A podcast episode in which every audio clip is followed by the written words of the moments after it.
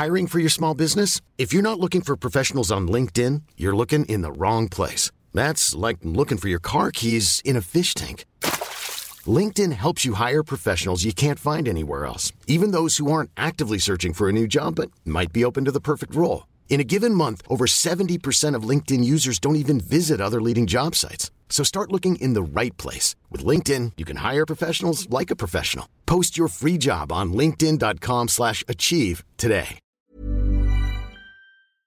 Spielberg donc. Spielberg, ouais, allez. Attends, là, là, là c'est noble.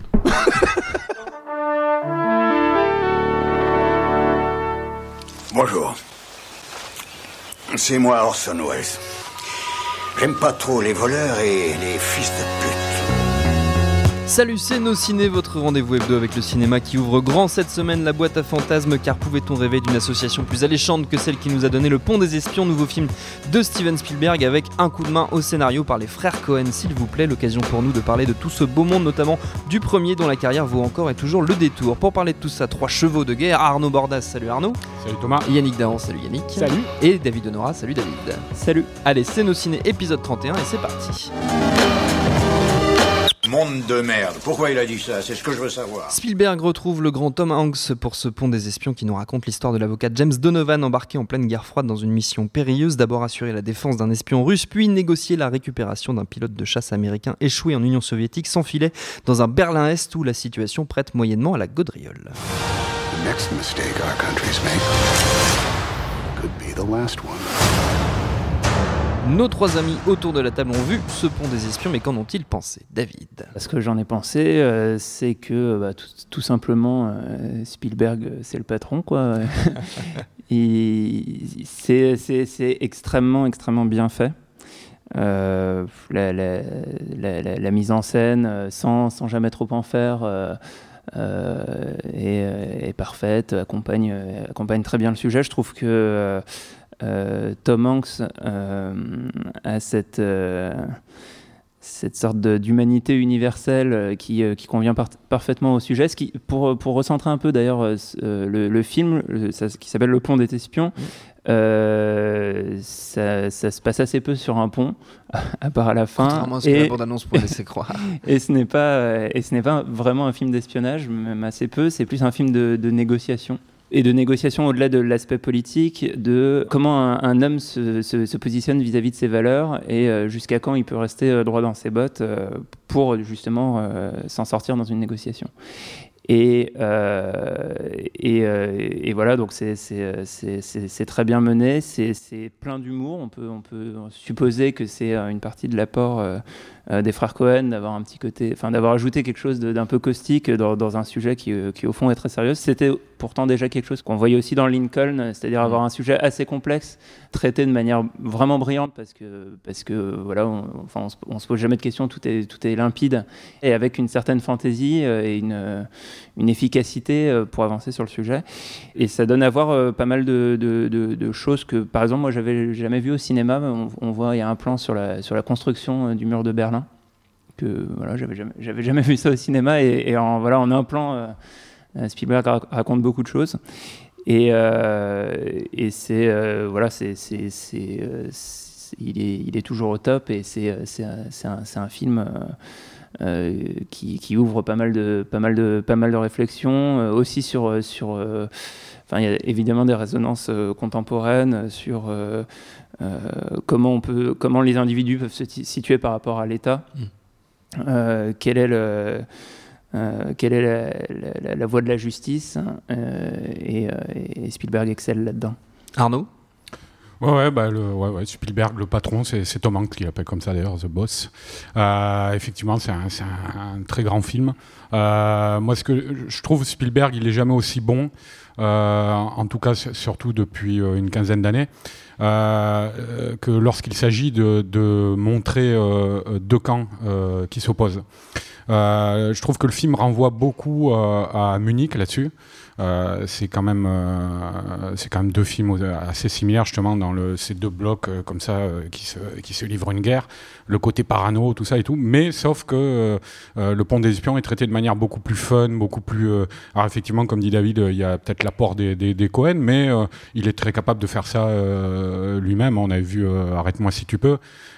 Donc c'est cette vision de l'histoire qui est très complexe mais en même temps euh, euh, pleine de rebondissements et très fun c'est euh, brillamment exécuté il y a il y a une manière justement de, de, de, de montrer ces deux camps en présence. Euh, le traitement, euh, alors parce qu'on n'a on n'a pas parlé trop de l'histoire, mais en gros, euh, Tom Hanks doit défendre un, un, un espion, espion russe. russe. Et, et cet espion russe qui nous est montré euh, dans la première scène et qui est brillamment interprété par euh, Mark Rylance et qui est peut-être le personnage le plus cohénesque du film, je pense. Quoi. Euh, cet espion, il nous, il, nous le montre. D'entrée, on sait qu'il est coupable entre guillemets, c'est-à-dire que c'est un espion, quoi, qu'il est là pour espionner. Mais euh, la manière dont Spielberg va euh, nous montrer la dignité de, de cet homme-là, parce qu'effectivement c'est un film sur, euh, c'est dit à plusieurs reprises, qu'est-ce que c'est qu'un homme debout? Et euh, je ne vais pas spoiler, mais le plan final est magnifique d'ailleurs là-dessus. quoi. Qu'est-ce que c'est qu'un homme debout qui se bat pour préserver une certaine idée de la mission qu'il a exécutée? Donc ce personnage d'espion russe, on ne doute pas de sa culpabilité, et pourtant, moi je sais pas si ça vous a fait ça, mais pendant tout le film, j'avais comme une, une- un sentiment de est-ce qu'il est coupable ou innocent? Alors que on le doute pas, on le voit, on voit le microfilm dès le début, c'est véritablement un espion. Et je pense qu'il y a une manière visuellement, euh, Spielberg pendant tout le film euh, arrive à poser ce personnage de manière très subtile et, et à, euh, il le présente au public américain. Je pense qu'il y a une vraie réflexion là-dessus, et donc au public mondial, hein, puisqu'on le, le- le monde entier vit avec le cinéma américain. Et euh, il l'intègre dans une imagerie. Par exemple, le, le premier plan. Euh, c'est un, un plan de un autoportrait de Norman Rockwell. Moi, j'ai pensé à ça tout de suite. Ça m'a frappé. Où, vous savez, on voit Norman Rockwell qui peint son Oui. autoportrait euh, en se regardant dans le miroir comme ça. Et c'est ça. En plus, le personnage de Mark Rylance ressemble pas mal à Norman Rockwell. Et donc Norman Rockwell, c'est l'Americana par excellence. C'est euh, l'Americana, c'est quelque chose que, que Spielberg travaille au corps euh, euh, depuis des, des décennies, dans la droite lignée d'un John Ford, euh, par exemple. Et cette manière donc d'utiliser une imagerie rattachée à l'Americana pour présenter un personnage euh, qui est un personnage double. euh, qui est présenté dans un reflet de miroir d'ailleurs, euh, qui est un personnage d'espion. Je pense que c'est une manière très intelligente de le, rendre familier et digne auprès du, public américain et donc, comme je disais, auprès du public international. Il y a, pendant tout le film, comme ça, il y a, un dialogue entre les deux personnages, entre Tom Hanks et cet espion. Il y a une, une mise à égalité euh, dans l'indignité qui est superbe, quoi, dans leur dialogue, leur, euh, le ping-pong. Je pense à un plan notamment euh, où où Spielberg, il aime beaucoup faire ce genre de cadre où on les voit à travers. L'autre est interviewé, euh, enfin euh, interviewé. euh, est- Interrogé. interrogé, pardon, et euh, on, on les voit tous les deux à travers une fenêtre en trois parties, avec un vide au milieu donc. Et, et dans la fenêtre de gauche et la fenêtre de droite, il y a Tom Hanks et, euh, euh, et l'espion russe, et Mark Rylance. Et donc on a ce- cette, cette égalité totale et que Spielberg appuie continuellement pendant le film jusqu'au final. Quoi. Bon alors je ne peux pas parler de la, la- la- la scène finale, la scène du pont justement, mais voilà, il y a, il y a- il y a une manière très fine de, de montrer les forces en présence tout en montrant leur, euh, leur, leur, euh, leur dignité intrinsèque et le, le fait que ce sont des hommes qui essaient de, gar- de ne pas perdre leur âme tout en faisant leur job. Non, mais je vais complètement rebondir euh, euh, sur ce que dit euh, Arnaud. C'est exactement ça. Euh, mais j'irai juste en disant le, next step de ça, qui est euh, montrer des forces en présence.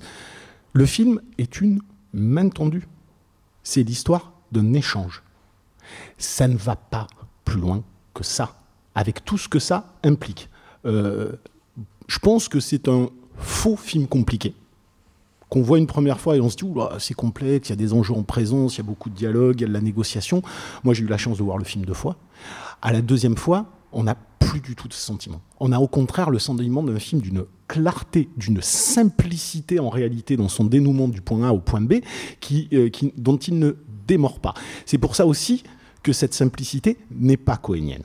Moi, je pense que les Cohen, même s'ils ont énormément bossé sur le script et ont, ont apporté cette touche d'absurdité, en particulier le, plan final très ironique, très très cohénien, euh, mais hormis et des, dialogues un petit peu marrants, mais hormis ça, c'est vraiment Spielbergien. Euh, Tom Hanks, c'est un idéal. C'est le All American Hero. C'est l'incarnation physique de la Constitution américaine. C'est du Capra, ce qu'a fait euh, Spielberg avec ce film.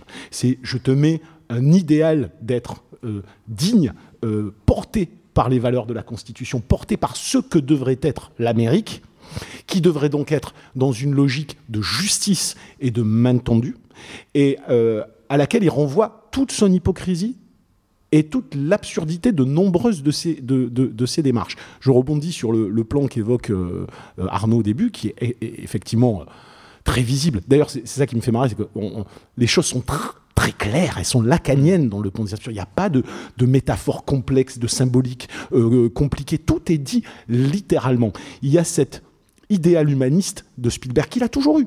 C'est un cinéaste de la main tendue. C'est un cinéaste de l'échange, c'est un cinéaste de la communication. C'est quelqu'un qui dit toujours, et qui met très souvent en scène des gens intelligents. Il ne met jamais en scène des bourrins.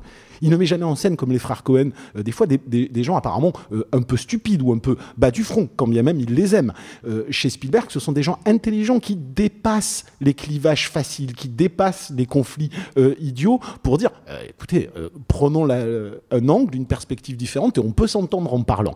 Tout le film, c'est ça. Ce plan où on voit ce personnage, effectivement, je trouve que c'est très juste ce que tu dis par rapport à Normal Rockwell Qui est une façon de dire, je, je place en russe et je le renvoie à quelque chose d'américain. Il y a un autre moment qui est très limpide dans le film, où on voit le tribunal américain se lever, le plan cut, on voit des enfants dans une école se lever et chanter l'hymne américain, deux secondes après on voit la bombe atomique. Tout est dit là-dedans. C'est euh, mon Amérique et ce que je vous renvoie. Donc effectivement, ce sont des films universels par rapport à la, dignité, par rapport à un idéal humaniste. Après, ce sont des films, toujours chez Spielberg, qui ne sont pas, attention, hein, qui ne sont pas subversifs ou euh, ironiques, mais qui sont avec euh, toute l'honnêteté, euh, je pense, et la, bonté, entre guillemets, si c'est un peu cuculaprine de le dire, mais la, la, bonté du bonhomme, qui est de nous renvoyer aussi nos réalités. C'est simplement de dire, voilà, vous prétendez ça, mais on devrait en fait agir de cette manière. Tom Hanks n'est pas un personnage qui évolue dans le film.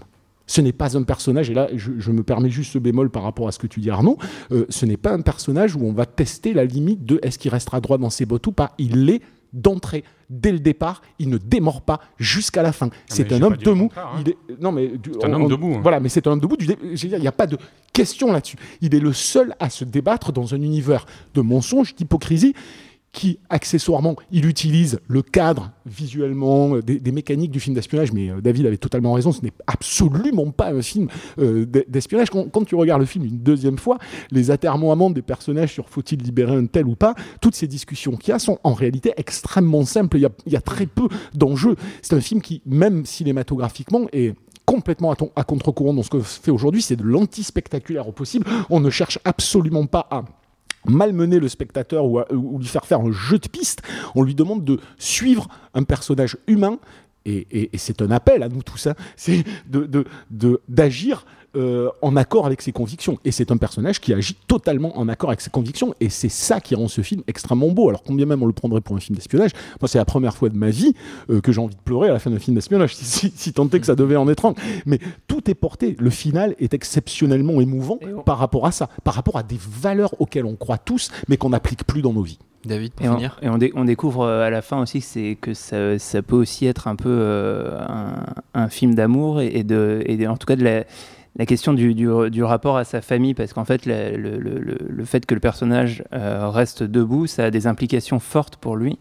Euh, c'est un film qui n'est pas du tout retort là-dessus. Je, je, pensais, enfin, dans, dans, la manière dont le personnage de Tom Hanks s'implique dans le film, ça me faisait un peu penser aux, aux Incorruptibles de, de, de Palma, et en fait, le, enfin, l'engagement de ses idéaux ont en général de fortes implications sur, sur la famille et, à cause de ce que fait Tom Hanks au, début du film, sa, famille est menacée vraiment. Et, euh, au-delà de ça, euh, il a en face de lui euh, sa, sa, femme qui est jouée par Amy Ryan, qu'on ne voit pas assez souvent, je trouve. C'est une très belle actrice qui, on l'a vu dans The Office, elle, elle, elle jouait la, la, copine de Steve Carell hein, dans les, dans, les dernières saisons. Et elle, propose, et, et c'est vrai que, contrairement à, De Palma, en fait, dans, chez Spielberg, il y, a assez peu de, de, côté rotor et de, de, second degré. Là, on, est dans le dans le, dans le, voilà, la, pure, le, pur humanisme. Et il y, a, y, a, en fait en face de, de, de, cet engagement bah, un, soutien qui est, qui, est, sans équivoque de, la famille. Et, et c'est au final ouais, quelque chose qui est, vraiment très beau. Quoi. Extrêmement sincère. Je, deux petits trucs très rapides. Il ne faut pas oublier ce dialogue qui est répété à cinq, à cinq reprises dans, dans le film et qui dit tout. C'est, Tom Hanks qui regarde cet espion qui traverse toutes ces histoires-là et qui lui dit Mais vous n'avez pas peur? Et l'autre il répond Est-ce que ça aiderait? Ça, c'est, Mais c'est vraiment adressé, euh, vraiment adressé au spectateur. Il, y a, une pureté du sentiment extrêmement premier degré, mais extrêmement touchant dans ce film, et qui en plus pour moi, euh, et je finis là-dessus parce que c'est une question d'histoire. Là, je spoil rien, mais dans les crédits finaux du, du, du, film, on, te raconte l'histoire de, de, ce bonhomme que tu as suivi, que personne ne connaît. C'est un truc de malade. Ce type a tellement bien réussi cette négociation que à Cuba, on, lui a demandé d'aller négocier la libération de 1000 prisonniers américains, on a libéré 9000. Moi j'étais là, mais ce mec est ouf. Et ben c'est ça, c'est cette espèce de héros anonyme euh, et qui est dans la tradition Spielbergienne complètement euh, et, qui sous-tend dans, ce film-là. Arnaud, pour finir. Ouais, un, dernier truc, moi il y, a un truc qui me paraît important, c'est évidemment le rapport à l'histoire de, Spielberg qui a, toujours été important hein, depuis ses premiers courts-métrages.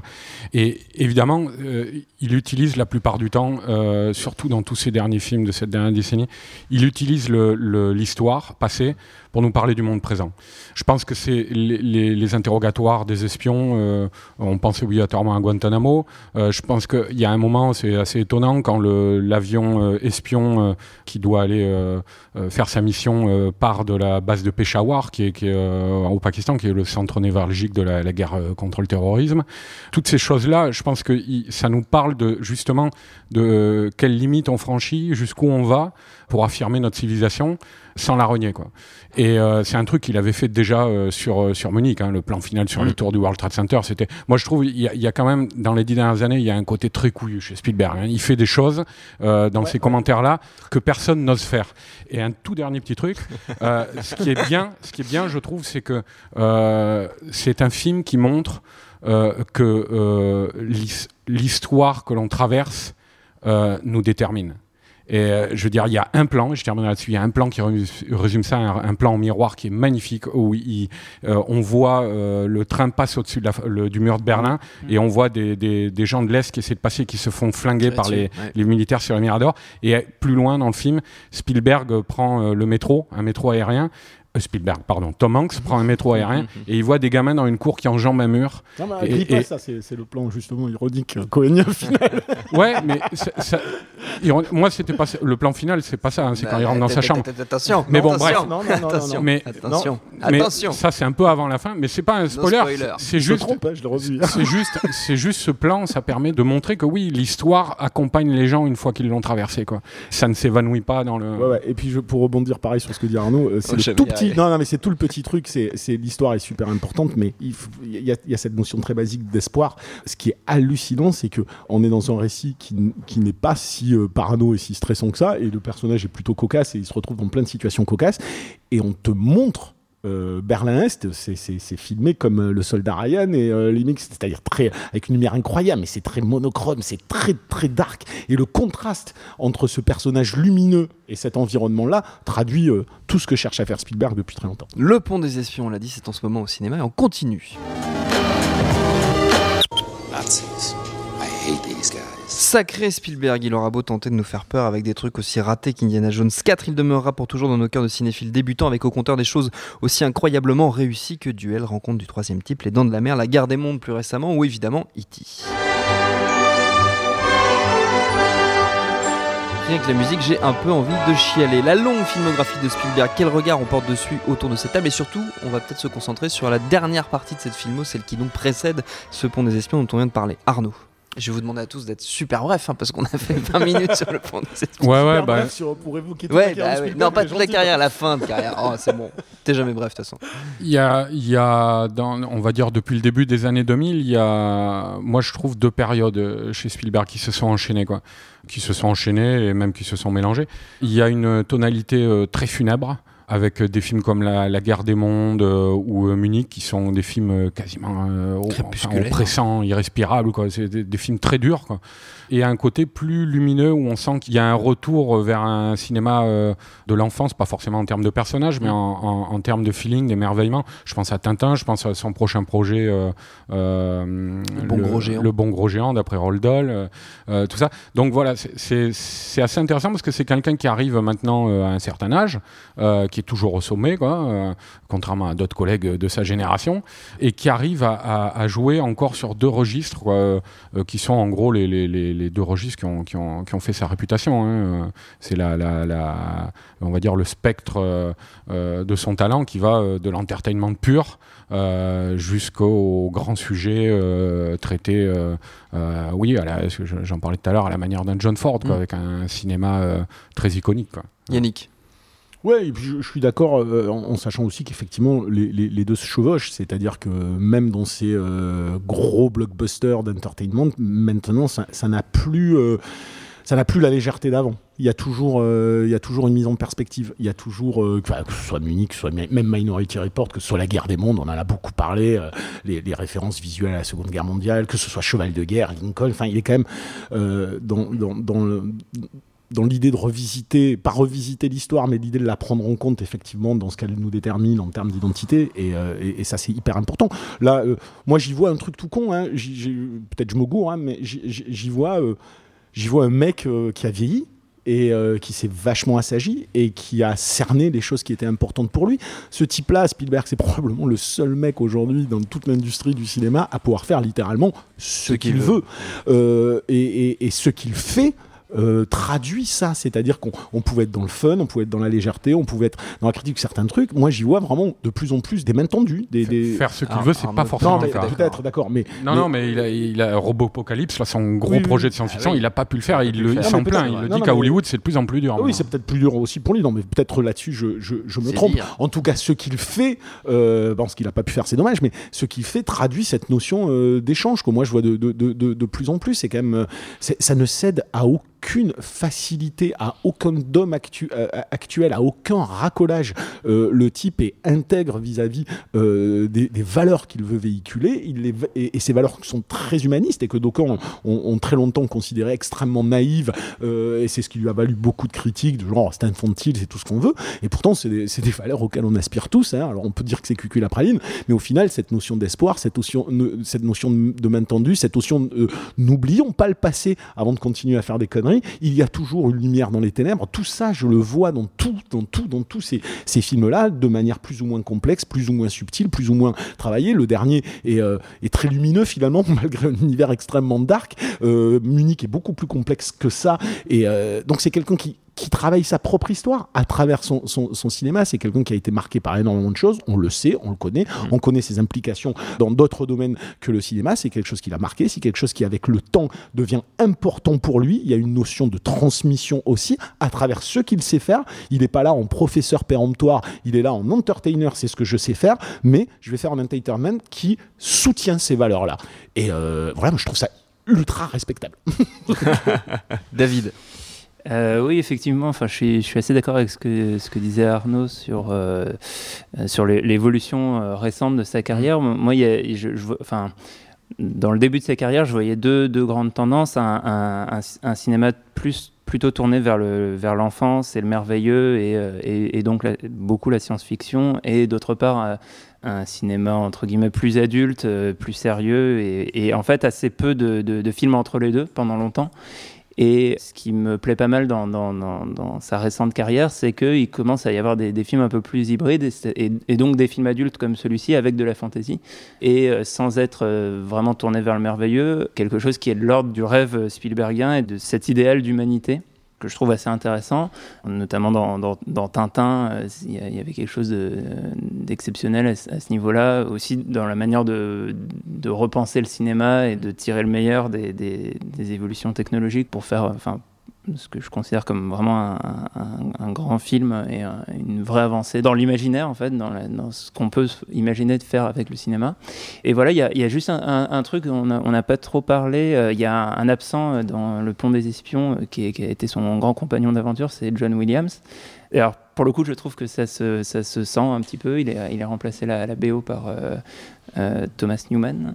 Et ça, ça, ça fait un peu vide, en fait, un film de Spielberg sans, sans John Williams. La musique est présente, mais il n'y a pas ce, ce renfort émotionnel. Euh, tu, tu disais tout à l'heure, rien que côté trois notes de E.T., c'est bouleversant. Et enfin, je pense que le- clairement, dans la, dans la filmographie de, de Spielberg, John Williams est un personnage extrêmement Ouais, important. mais en même temps, juste pour rebondir là-dessus, il y a quand même un truc. euh, voilà, euh, Spielberg, c'est génie de la mise en scène. On en- on n'a pas parlé beaucoup, mais elle est beaucoup plus complexe qu'elle en a l'air dans ce film, Mm. la mise en scène. Et euh, juste par rapport à la musique, euh, euh, faut se mater les 20, 20 premières minutes du film où il n'y a pas une note de musique, où il y a un boulot sur le son qui est juste monumental. Et c'est à chaque fois, il y a toujours au moins une séquence où c'est une leçon donnée à tout le monde. quoi.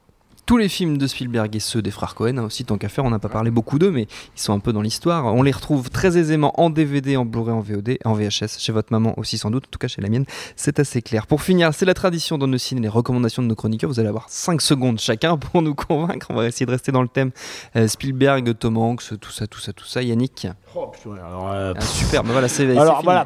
Ah, merci, au revoir. Non, euh, bah, je pense que pour comprendre ce film, Ouais. bah, euh, ceux qui n'ont jamais vu, bon, c'est des classiques, hein, mais ceux qui n'ont jamais vu euh, les Capra, euh, je pense que c'est utile pour comprendre la démarche de, et des frères Cohen et de Spielberg. Les frères Cohen sont énormément inspirés par Capra, qu'ils détournent. Spielberg s'inspire énormément de, de Capra, qu'il ne détourne pas. Donc euh, les films de Capra sont importants. Et j'ai envie de dire, par rapport aux films d'espionnage, euh, je dis toujours, hein, parce que c'est pour moi le plus grand film d'espionnage de la planète, mais c'est L'affaire Cicéron de Mankiewicz. Donc vous avez jamais vu L'affaire Cicéron, il faut courir le voir. Voilà. David.